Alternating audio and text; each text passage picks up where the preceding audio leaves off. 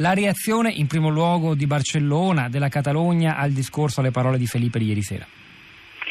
Beh, la prima reazione che poi si è scontata da ovunque, da tutte le finestre, è stata una sonora e molto molto, probabilmente una delle più alte a livello di volume eh, casseroladas che ci sono state negli ultimi giorni. Negli ultimi giorni ci sono state casseroladas tutti i giorni. Vi spieghiamo cos'è, una casserola e una pentola. La casserolada, eh, sì, la casserolada è una, è una manifestazione eh, di disaccordo su qualche punto che, in cui i cittadini escono dal balcone a, o sui terrazzi e prendono a le padelle di casa le prendono a cucchiaiate con un cucchiaio eh, e fanno un rumore molto molto molto forte.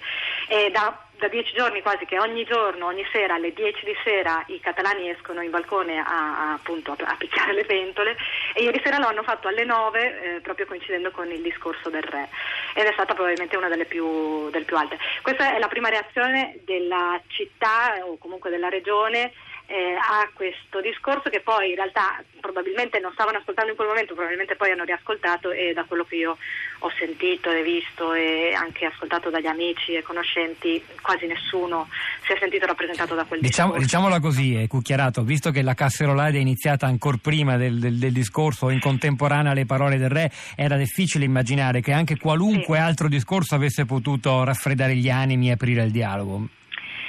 Ma c'era no? una speranza, secondo me. Almeno io, io la speranza, io purtroppo eh, appunto vivo qui da moltissimo tempo, però eh, anche le mie previsioni o comunque quello che io mi aspetto sta, si sta superando completamente e, e, molto spesso mi sbaglio io stessa, cioè io penso che non succederà una cosa, invece poi succede, credo che non si arriverà ad un punto, invece poi lo si supera.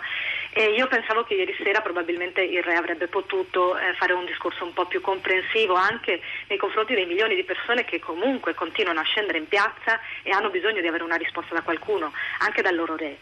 E invece il re ha, giustamente, probabilmente non gli si può nemmeno dare torto, ha continuato a difendere la Costituzione, lo Stato democratico, le leggi, eccetera.